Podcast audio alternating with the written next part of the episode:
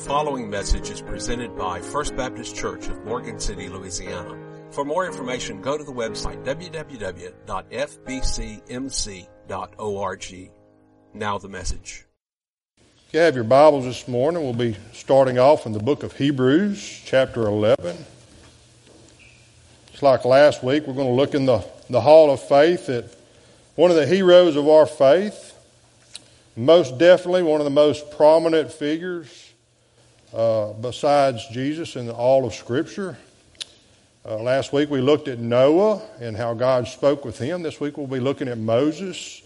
Uh, it may be that we'll spend this week and next week talking about several uh, cases in which Moses heard from the Lord specifically. And I would have to say that in our lives, uh, there are moments that we will never ever forget.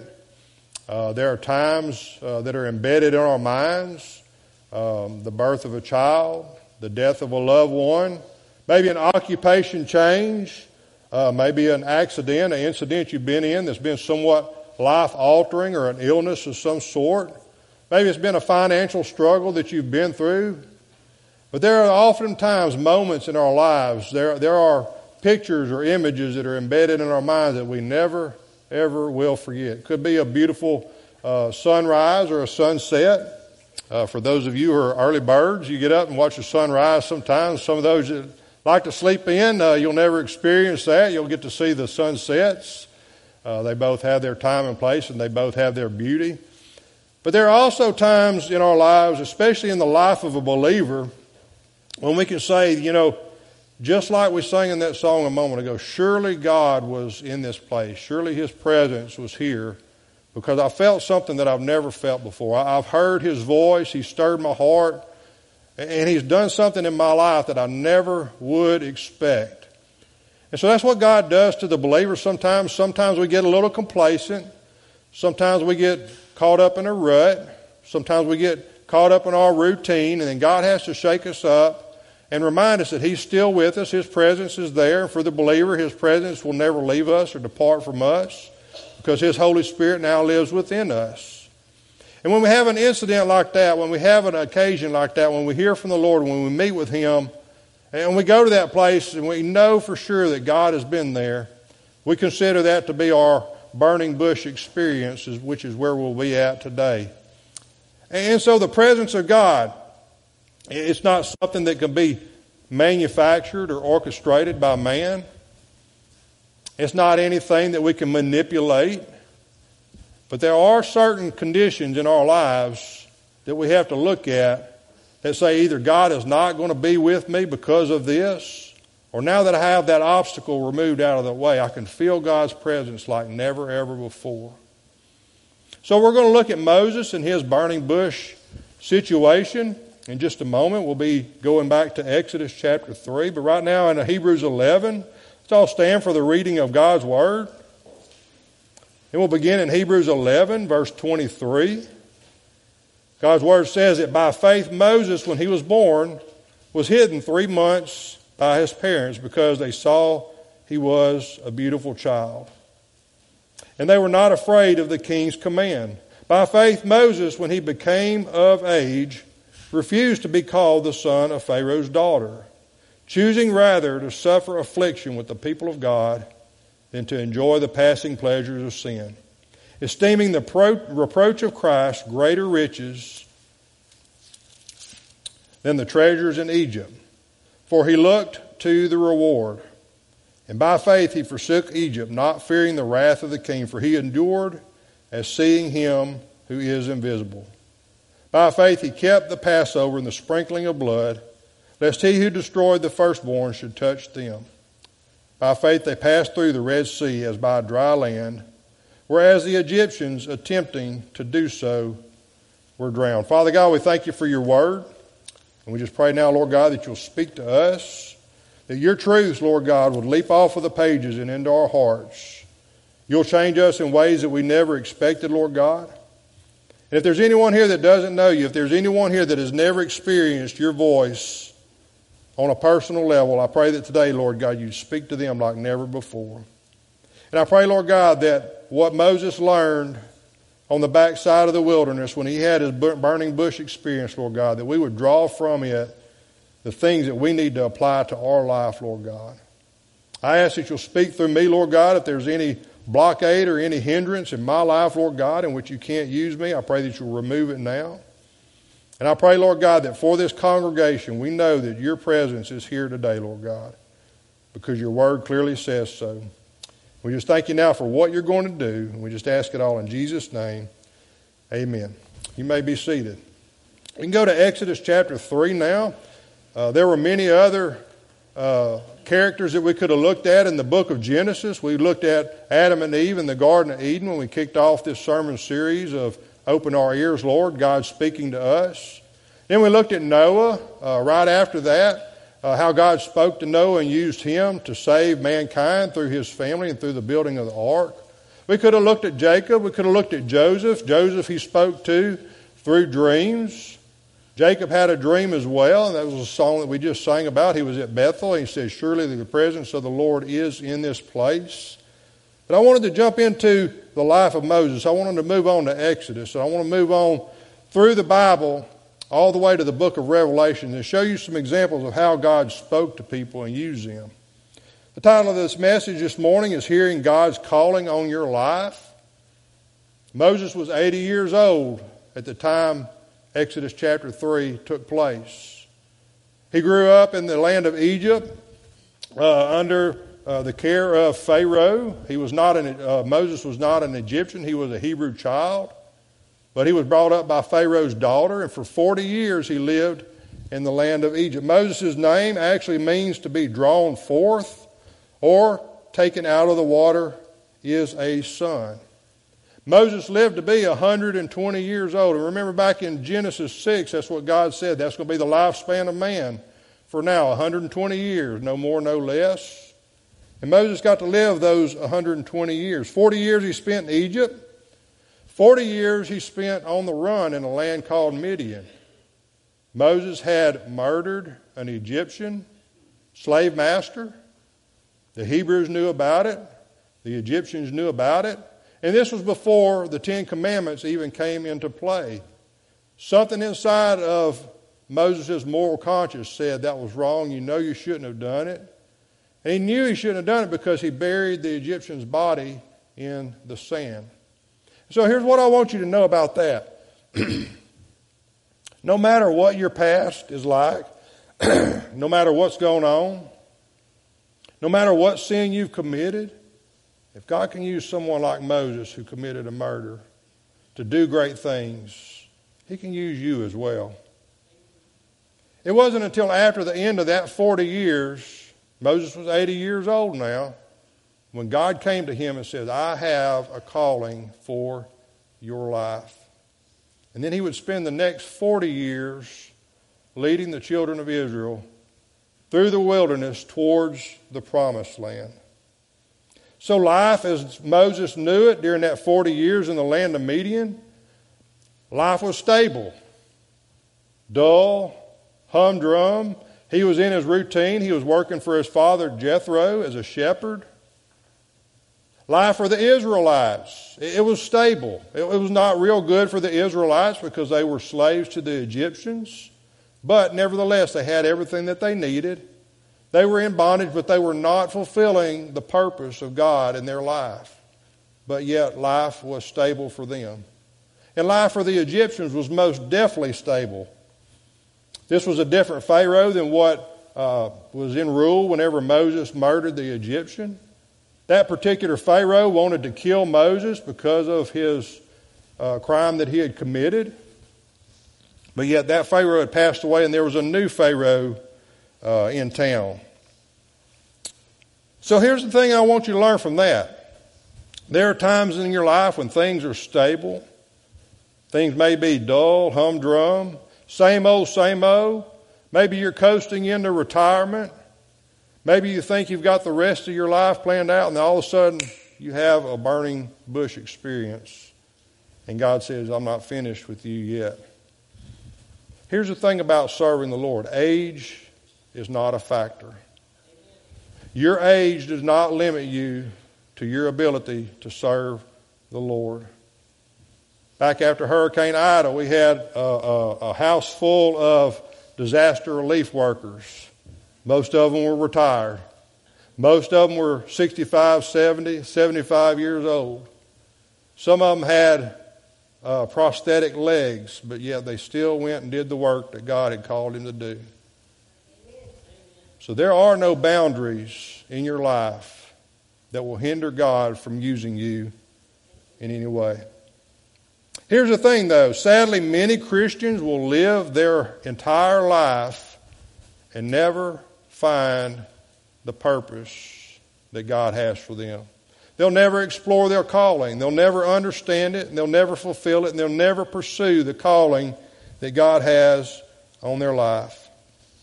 They'll live an entire life not fulfilling the purpose that they were placed here for. So here's the questions on the floor today. I got two questions that I want you to keep in mind as we go through this passage. Number one, when do we hear God the clearest? Think back in your life when is the last time that I heard God's voice louder, clearer, and more plainer than any other time? I know that was bad grammar. You have to forgive me for that. But when is the last time that you plainly said, God was in this place, He spoke to me, and I now know what God is asking me to do in my life? Second question When does God speak to us about His purpose for our lives. They seem like the same question, but they're totally different. Is there a certain place that you can go to? Is there a certain moment in time that you can point to and say, God spoke to me here, here's what He said, and I'm pursuing that call, and I'm being obedient to what He's asking me to do? So here's some, some things I want to look at in the life of Moses. Exodus chapter 3, beginning in verse 1. I want you to see this. I want you to see that we hear God's voice and sense His presence best when we practice isolation. In today's day and time, the life that we live in, the culture that we're in, we, we want to be a part of the crowd. We are socially drawn to other people. That's why we have social media. That's why we have Facebook, Instagram, whatever you use. We, we want to be connected with people. It is so difficult these days to get into complete isolation and get alone to where the only voice that you're hearing is the voice of the Lord. Now, Moses wasn't intentionally isolating himself, he was doing his job. He was tending the sheep for his father in law. Let's look in verse 1. It says, Now Moses was tending the flock of Jethro, his father in law, the priest of Midian. And he led the flock to the back of the desert and came to Horeb, the mountain of God. Isolation. Mount Horeb, also known as Mount Sinai. This is a place where Moses would come to several other times. This is the place where he received the Ten Commandments. This is a place where the prophet Elijah came to this is what we'll be looking at in the next couple of weeks. This is where Prophet Elijah came to after he had his victory on Mount Carmel. This was definitely a place where God spoke to many different people. So it was no coincidence that Moses had ventured here at this particular site. The scripture says that Moses led the flock to the back of the desert, but I think God was leading him to a specific place so he can put his calling upon the life of Moses. Sometimes God will use the circumstances in our life to bring us to a place of isolation where he has our full attention. Have you ever been there before? Could be in a deer stand, could be out on the lake, could be in the duck blind, could be in your quiet study. Could be in a place that you don't typically go, but it could be a place that you repeatedly go to and regularly go to. You say, This is my isolation place. This is a place where I get alone with the Lord. And this is the place where I know I can hear His voice because nothing else is going to disturb me. All Moses had around him was them old stinky, smelly sheep just going bah, bah. Maybe some crickets in the background maybe a little wind rustling, But nevertheless, he was the only human being there, and God had him right where he wanted him. Getting still before the Lord, getting into a place of isolation to hear from him is often the most difficult thing for us to do. So, this is why the psalmist writes in Psalm 23 that he makes me to lie down in green pastures. Because he knows when our attention is drawn to so many different places, he can't speak to us. He can't tell us what his plan for us is, he can't tell us what his purpose for us is. So, he intentionally gets us in a place where we're by ourselves, no other human interaction going on no other interference, no TV, no radio, no cell phone. That's hard to do, isn't it, these days? Most of us are completely attached to our cell phone. We can't think of spending a minute of the day without it. Sometimes that can be a big interference in hearing from the Lord. But Psalms 23 said that He makes us to lie down in green pastures. Phillip Keller wrote a book called a, uh, Shepherd's Look at the 23rd Psalm. I highly recommend that you get a copy of this book and read it. I read it multiple times. I refer to it many times. Uh, the quote at the bottom of your outline is a quote from that book. We have a couple of copies in our church library. If you want to check one out or read it, it's called A Shepherd Looks at the 23rd Psalm. And in it, he says that uh, sheep, uh, it's almost impossible for sheep to lie down and get still. They just have this restless spirit built into them. But he said, for a sheep to lie down and be still, he said there are four specific requirements that must happen for a sheep to do that. He says they must experience freedom from fear, tension, aggravation, and hunger. How many of those things cause your spirit and your soul to be restless?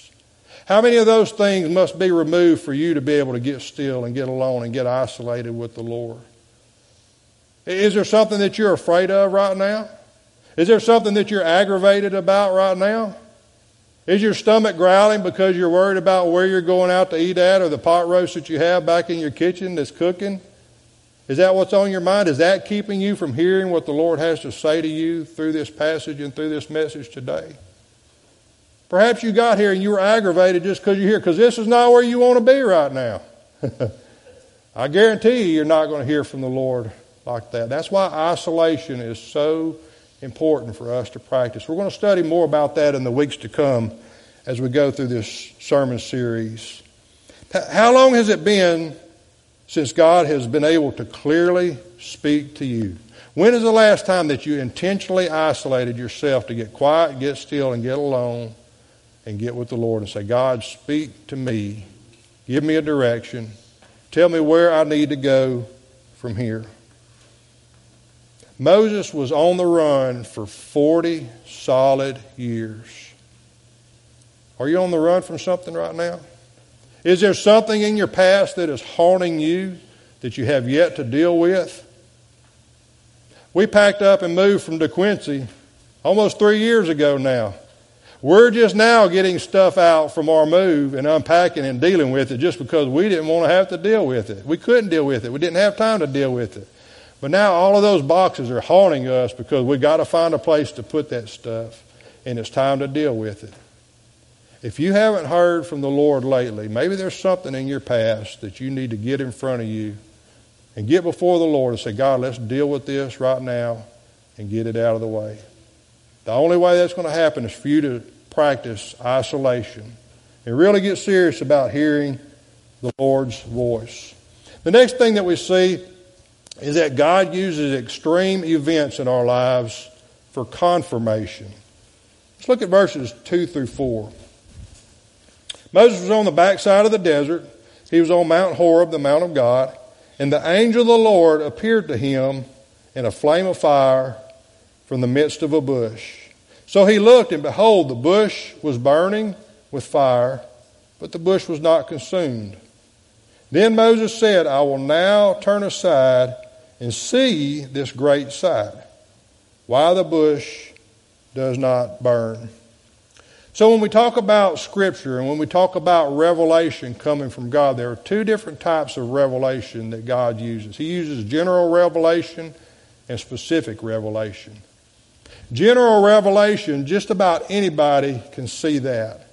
Romans chapter 1 verse 20 talks about that. It says, Since the creation of the world, God's invisible attributes are clearly seen Here's the example of Jesus in his teaching ministry. Jesus would teach openly and publicly to the crowds because he wanted them to hear about God's love. That is a general revelation. Specific revelation, that is when God comes to a person one on one and speaks to them and tells them an important message that he wants them to relay to someone else. Scripture is a specific revelation because God used holy men and prophets, fishermen, kings, many other people from many other walks of life to write these words, but he specifically told them what to write. 2 Peter chapter 1 verse 21 says, For the prophecy came not by the will of men, but holy men of God spoke as they were moved by the Holy Spirit. Jesus also used specific revelation. Generally, he would talk to the public, he would preach a message, he would share God's love openly and publicly. But a lot of times he had three specific people that he would draw to the side and said, Here's something that I want you to learn, and this is not for everyone else. He specifically talked to Peter, James, and John on multiple occasions. Even his small group of disciples, that was a specific revelation that he was giving to them. Why is God speaking specifically to Moses at this moment? Does Moses need a clear confirmation for the calling he's about to receive? You better know he does. Moses is right now working for his father in law. His only responsibility is to shepherd his father in law's sheep, to protect them, keep them out of harm's way, and make sure they have plenty of food and water. Moses is about to go from shepherding a flock of his father in law's sheep to becoming a pastor of three and a half million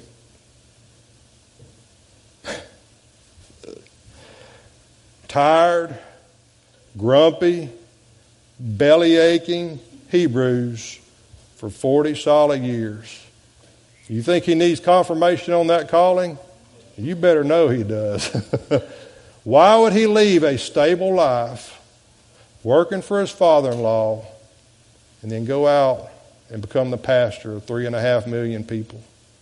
That is a calling that is very, very specific. So I'm pretty sure that Moses wants to be certain that this is what God wants him to do. That's why God brought him to this remote location in isolation to give him a confirmation on what he wants him to do.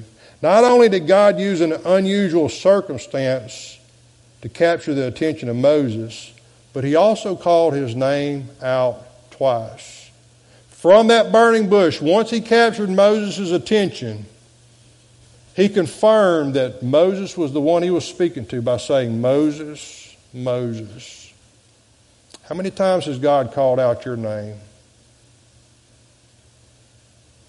How many times did God have to repeat the message and the calling upon your life before you responded? Or right now, maybe God is still calling out your name. He's still trying to get your attention. But for Moses, God confirmed not only with the burning bush, but from that burning bush, he called out Moses' names. So there are other things in life that get our attention. Marcy and I, when we went on our first cruise, uh, we went through the little uh, debriefing before you got started. We went to our muster station and knew where we had to go for an emergency. And we also learned that there was a PA system throughout the whole boat that when an important announcement needed to come across, an emergency or whatever it was, the captain's voice would come over that loudspeaker. It didn't matter where we was at, what was going on, how good of a time we were having. When that PA system went off, everything stopped, and her attention was on what the message that that captain had to say. That's the way it should be when God speaks to us. When He wants to confirm the calling on your life, everything in your life should stop and you should be tuned into His voice. You say, God, what is it that you want to speak to me? God knows exactly what it takes to get your attention. He knew what it took to get my attention. Perhaps God is calling out your name today, and this is not the first time. Perhaps He's reminding you something that He told you years ago. Could have been last week, could have been last month. But maybe there's something in your life that God is wanting you to deal with. Maybe there's a place that He wants you to go, an individual that He wants you to speak to. And right now, He's reminding you hey, you haven't done what I told you to do. But that's what God is doing for Moses right here. What does Moses do? Moses responds. But his response is a list of excuses. God, are you sure you got the right guy?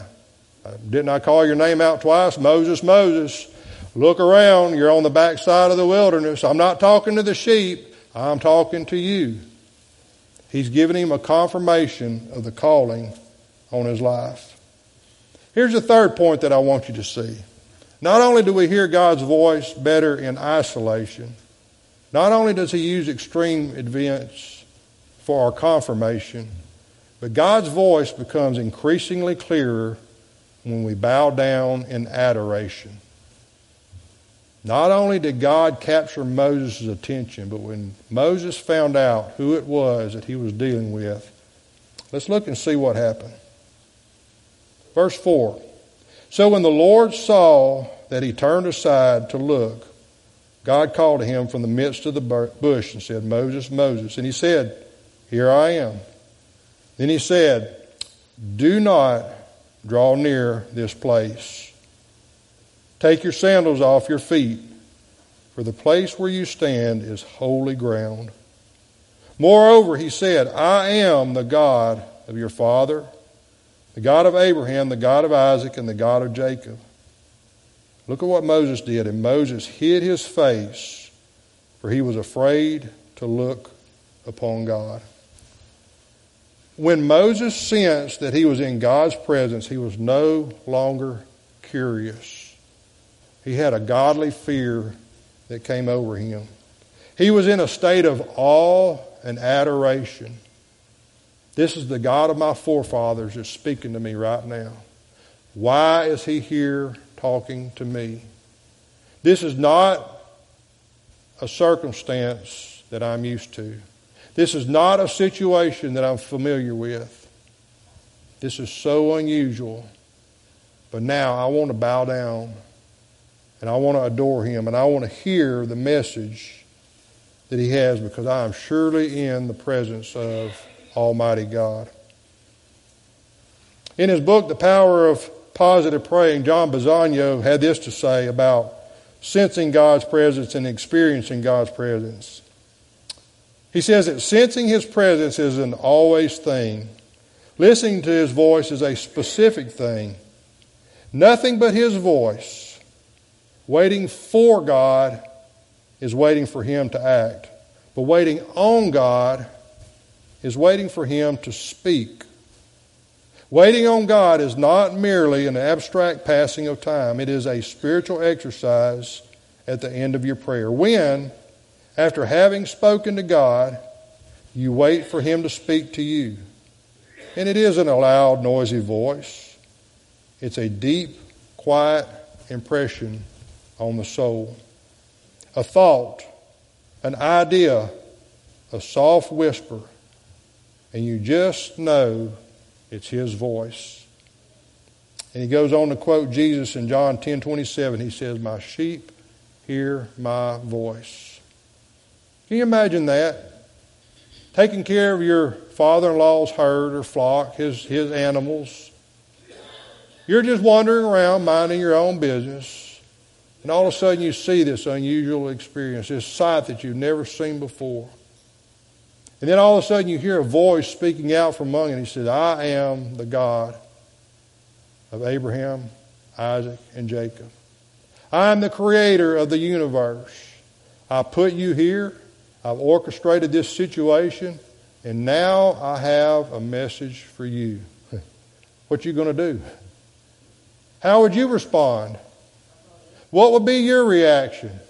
Most of us would be scared to death because we're not used to that. Next thing I want you to see is this. Not only should we bow down in adoration, to really acknowledge God that He has got our undivided attention. We are 100% focused on Him. He has put us in isolation. He has given us a confirmation that He's speaking to us. Now we are bowing down in adoration and we want to know what do you have to say to me next? The next thing that we see is this God's calling on certain individuals, uh, individuals' lives occurs when people seek the Lord in desperation. Now, was Moses seeking the Lord in desperation? No. But there was three and a half million Hebrews who had been in slavery for four centuries. They were in a pretty desperate situation. They were desperately calling out to the Lord. God, why are you calling out to me? Because there's three and a half million people praying for relief. They need an answer. They want a deliverer. They want to be saved from the bondage and oppression that they're in. Moses hid his face, for he was afraid to look upon God. Go back to chapter 2 for just a moment before we read on in this passage. In verse 23, we see what the children of Israel were doing prior to God meeting Moses on Mount Horeb. It says, Now it happened in the process of time that the king of Egypt died. Then the children of Israel groaned because of their bondage, and they cried out, and their cry came up to God because of the bondage. So God heard their groanings, and God remembered his covenant with Abraham, Isaac, and Jacob. Somewhere, someone is praying for you. Somewhere, there's a group of people who have been praying for you. Somewhere, at some point in time, someone had been praying for me. And then God came to me and spoke to me about the calling that He had for me in my life. Was that what I was expecting at that time in my life? Absolutely not. I was in a stable situation. I was in a good place. But God poked his finger on my heart. He says, I'm just getting started with you. Was that the first time that I had heard that calling? Absolutely not. I'd heard it at a younger age. But the, for the first time in my life, I was in a place to where I was tuned in to God's voice, clearer than ever before. And I think that after 40 years of working for his father in law, Moses said, This is not my purpose. But going over and beyond that, all of the Hebrew people were calling. They didn't care who it was, they didn't care if it was Moses or not. They said, We need God to intervene on our behalf. God, would you please send a deliverer? And look at what the Lord said to Moses beginning in verse 7 of chapter 3. Because the people were seeking the Lord in desperation, here's what the Lord said I have surely seen the oppression of my people who are in Egypt and have heard their cry. Remember that verse that I, I, read to you before we started our worship service? Jesus said, If any two of you agree on earth as touching one thing, it shall be done in heaven. Whatsoever you bind on, on earth shall be bound in heaven, and whatsoever you loose on earth shall be loosed in heaven. If any two or three of you agree of touching one thing, it shall be done. Just think of what happens when three and a half million people get together. So we need one thing. We need God to intervene. We need a deliverer. We need to get out of this bondage and oppression that we're in. And right here, God says He heard their cry because of their taskmasters, for I know their sorrows. Isn't it a blessing to know that the God of this universe knows what's troubling your heart right now? He knew their sorrows, He knew that they were going through. He knew that they were not fulfilling the purpose that He had placed them on this earth for. But more than that, He remembered the covenant that He had made with Abraham, Isaac, and Jacob. He said, I'm going to make you a great nation. So many people, as many as the stars in the sky are in multitude, and the sands by the seashore are innumerable. And these people were crying out in desperation. Michael Catt, in his book, The Power of Desperation, said this. He, he said, Until we admit our need for God, that there is no good thing in us, we'll always try to figure it out on our own. Is that where you're at right now? Are you trying to figure things out on your own? Or are you not desperate enough to go to the Lord and seek His will for your life? Or you say, I, I can take care of this problem with my family. I can take care of this problem with my job situation. I can take care of this problem with my financial situation. You're not desperate enough to call upon the Lord yet. Michael Catt goes on to say this. He, he says, uh, we'll always try to figure it out on our own, but we must come to the point where we recognize that we can't get ourselves out of the holes we've dug. Like the prodigal son, we may know in our heads that the Father wants what's best for us, but too often we choose the pig pen of self sufficiency and self will. Listen to what the writer of Psalms has to say in chapter 63. You can write this down. Go back and look at it later on. Just listen to what he has to say in Psalm 63. Oh God, you are my God. Early I will seek you. My soul thirsts for you. My flesh longs for you in a dry and thirsty land where there is no water. So I have looked for you in the sanctuary to see your power and your glory. Because your loving kindness is better than life. Because your loving kindness is better than life. Have you reached that point of desperation in your life yet? To where you say, nothing else in my life matters if I'm separated from your loving kindness. My lips shall praise you. Thus I will bless you while I live. And I will lift up my hands to your holy name.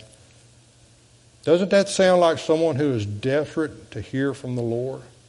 Doesn't that sound like someone who desperately wants to be connected with the Lord in a way that they never have before? Is that a prayer that you could pray right now? God, I long for you. I thirst for you. My flesh longs for a relationship with you. Church, what is it going to take for us to get that desperate. How much further does our country have to slip before we say, God, we need you? We need you to intervene on our behalf. We are still one nation under God, and we need your hand upon us right now. Are we desperately crying out to the Lord on behalf of our nation.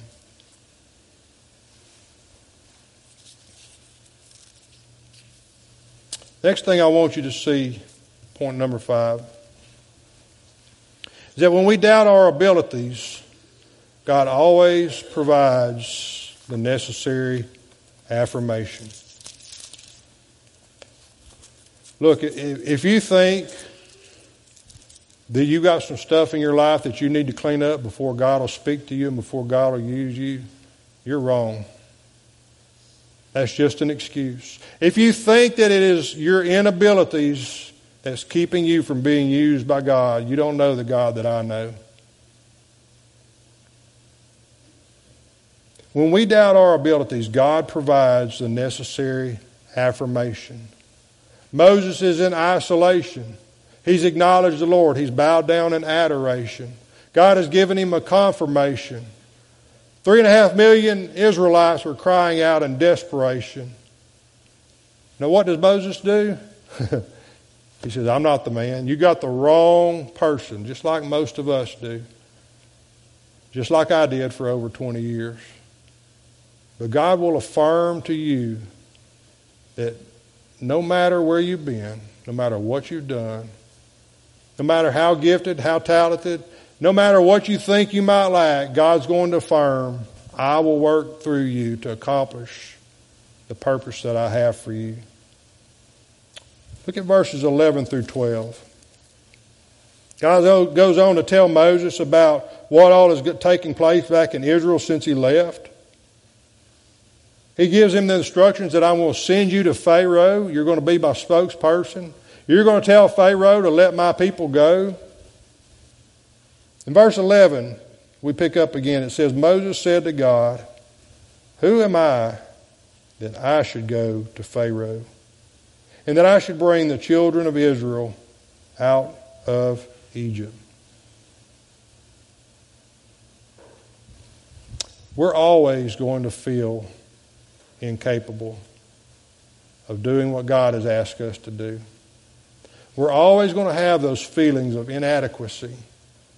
And we're always going to come to God with excuses. But God, I only got a high school education. That's my excuse. God, I don't like to speak in front of people. You know what Moses says? Moses says, my, my mouth is slow to speak. Moses had a speech impediment. He said, Surely I'm not the man you're looking for. Who am I that I should go to Pharaoh? And here's what God does God takes all of your excuses and He moves them out of the way. Because He says, It's not your strength that I want, it's your obedience that I want. Look at what God tells Moses. So He said, I will certainly be with you. How about that for affirmation? That's what God tells you as well.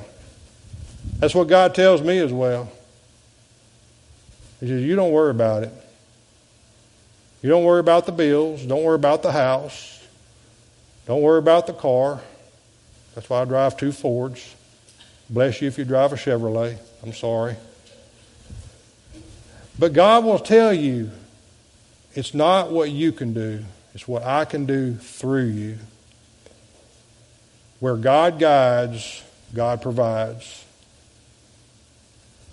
God doesn't call the equipped, God equips the called. And if you will just say yes to the Lord Jesus Christ, that's going to be the best answer you can give him. Instead of a list of excuses, instead of a list of stipulations, just say yes. God says, I will certainly be with you. How assuring is that to know that God wants to be with us no matter where we go, no matter what we do, no matter what feelings of inadequacy we have? He says, Not only will I be with you, but here's a sign this shall be a sign to you that I have sent you. When you have brought the people out of Egypt, you shall serve God on this mountain. Like I said, God's going to bring you back to that place time and time again to where He can speak to you more clearly than ever before. And he, didn't say, if you bring my people out of Egypt. Look at how he worded that when you have brought the people out of Egypt. How much confidence do you think Moses had after that? How much confidence will you have? What is God saying to you right now? What has God done in your life to prove to you that not only He can, but He will prepare you and guide you and strengthen you and equip you for the calling on your life? Hearing God's calling on your life. That still small voice. Could there be anything more peaceful than knowing I'm right where God wants me to be? Not only that, but God has said He will certainly be with me. And He will guide me through those situations that I can't get through on my own. Not only that, but He will forget about my past and He will help me to focus on the future. What is God saying to you in this moment? What is God calling you to do with your life? Maybe you're here today and maybe you've never heard the voice of God. Jesus said, My sheep hear my voice. If you've never heard the voice of God, if you're not familiar with it, if He's never called your name out, perhaps you're not one of His sheep yet. This morning we learned uh, three different parables of something that was lost a lost sheep, a lost coin, and a lost son. They all came out of Luke chapter 15. The parable of the lost sheep. There was one sheep that was strayed away from the flock. And Jesus said that they left the 99 and went after the one to rescue it. Every head bowed and every eye closed. Perhaps you're not one of God's sheep yet. Perhaps you're not a child of God. Perhaps you've never accepted Jesus Christ as your personal Lord and Savior. You're not born again. Let me just say this God sent His only Son in this world to die for you. And right now, He's speaking to your heart. And He wants you to become one of His children. The only issue is, is there's a sin that stands in your way. There's a sin nature that each and every one of us have that separates us from the God that loves us. The Bible tells us that we've all sinned and we've fallen short of the glory of God. The Bible says that sin comes with the payment. The wages of sin is death, a spiritual separation from God in a place called hell. That's the bad news. The good news is, is that God made a provision to correct that. Bible says that the gift of God is eternal life through Jesus Christ our Lord. And He's presenting that gift to you to receive. A gift doesn't belong to you until you reach out and you accept it. So the Bible says that if you'll confess with your mouth that Jesus is Lord and believe in your heart God raised him from the dead, that you will be saved. You'll be saved from the penalty of sin. You won't any longer have to worry about the curse of sin having power over your life. Now, that sin nature will still be there, the ability to sin will still be there. But when Jesus died on the cross, he said, It's finished. I've paid the sin debt. I've made a way for mankind to come to God. The Bible says, Whosoever will call upon the name of the Lord will be saved. And just like we learned in our parables this morning, each and every one of them said when that lost object was restored and found, that God rejoiced and all of heaven rejoiced. Jesus says that when one sinner repents, that there's joy in the presence of the angels of heaven. Won't you let that be you today? God speaking to you right now, in just a moment, as soon as this music begins, I encourage you to make your way out of that pew you're in. Come down this aisle and talk to me about it. Say, Brother Tracey, I, I want to start a relationship with the Lord Jesus Christ. I, I want to know for sure that when I die, that heaven will be my home. And I want Jesus Christ as my Lord and Savior. That'll be the best yes you can ever say in your life. It'll be the best decision you'll ever make in your life. Father God, we come before you this morning. We thank you so much for your love and your mercy and your grace for us. I thank you, Lord God, for the calling that you place upon our lives. And I thank you, Lord God, that somewhere in this congregation you're speaking to someone right now about stepping out in faith. Lord, you're calling their name at this moment, and you're tugging at their heart. And you're wanting to be a part of their life. And you're wanting to set them free from the things that are holding them bondage and captive right now. Lord, your word says that where the Spirit of the Lord is, there is liberty. And I believe that there is a liberty in this place for people to respond to the calling that you placed upon their lives. So I pray, Holy Spirit, that you would stir hearts right now and move people in the direction you want them to go. We just ask it all in Jesus' name. Amen. The preceding message was presented by First Baptist Church in Morgan City, Louisiana. For more information about a relationship with Jesus Christ or about First Baptist Church, including contact info, go to the website www.fbcmc.org. Thank you for listening and may God bless you.